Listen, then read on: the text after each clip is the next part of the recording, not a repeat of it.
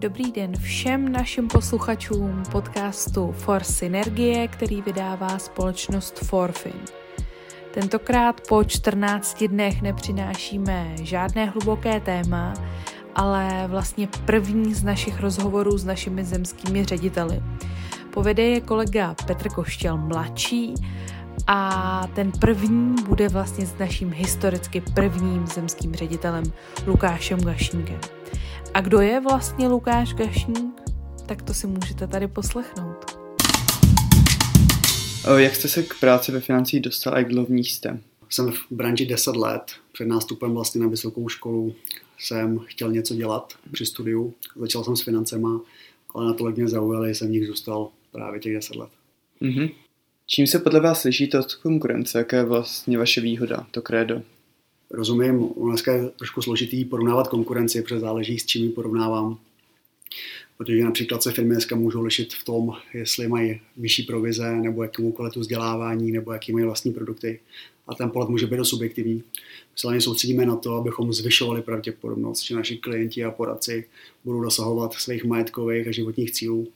A v tomhle ohledu se na konkurenci nesoustředíme spíš za, za mě ta konkurenceschopnost a ta inovace je v tom, nebo je respektive vedlejším efektem toho našeho cíle. Říká Elon Musk, boha, jste, jste tak bohatý, kolik lidem dokážete pomoct. Proto se nesnažíme za každou cenu lišit, ale spíše být přidanou hodnotou v každém ohledu, který se týká financí a být efektivní. Chceme být na správném místě ve správnou dobu, protože na konci dne stejně jde o to, kolik peněz vyděláte klientům a jak jsou spokojení poradci u vás. Lukáši, vy jste za poslední měsíc napsal nějakou rekordní produkci. Mohl by se nám popsat, jak ten měsíc probíhal? Plánoval jste to? Byl jste pod stresem? Původně jsme plánovali říjen 2021, s tím, že ale tak nějak nakonec přirozeně k tomu milionu bodů dozrál už v červenci. Takže spíš jsem zvýšil ten kontroling, aby nám to zbytečně neuteklo. Ale bez stresu, bez stresu jsem kvůli tomu určitě nebyl. Ale spíš jsem byl příjemně natěšený, až, až to dopadne.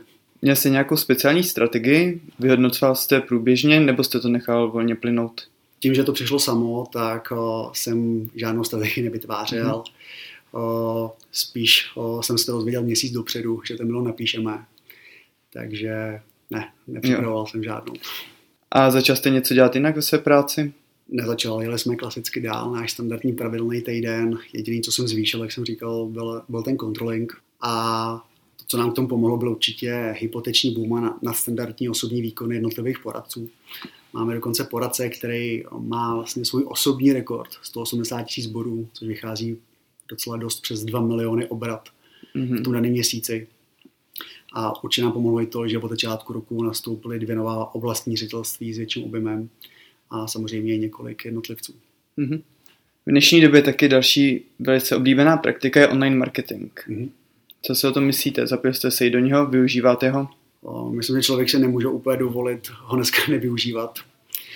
V poslední době se hodně mění přístup k, hlavně k investicím a k právě k používání toho osobního marketingu v online světě.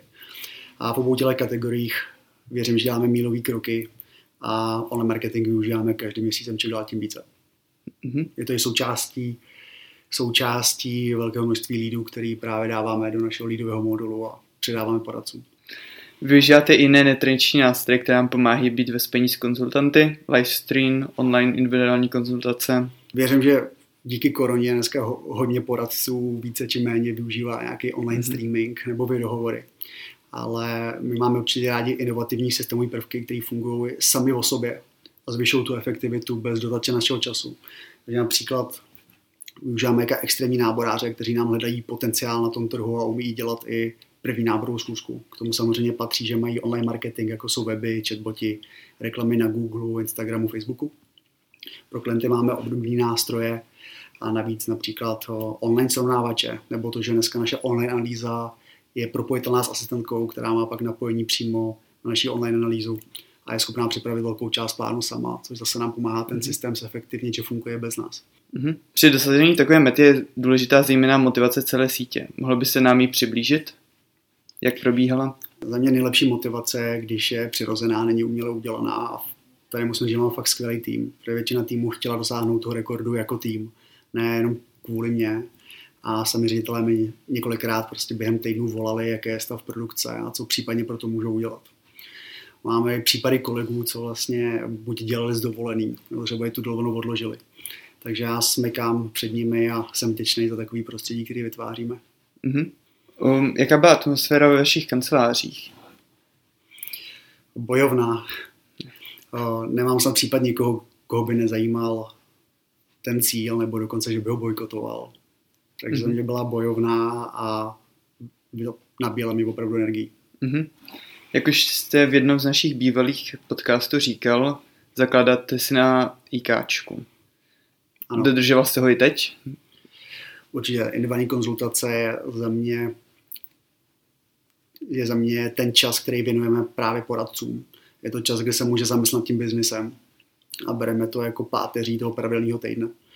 Kíkáčku přistupuju stejně v jakýmkoliv období, jedno, jestli něco píše, nebo je mhm. běžný měsíc. Protože mým cílem je, aby jsem znal biznis toho člověka, aby mu ten biznis rost. Pojďme se přesunout na současnou situaci na trhu.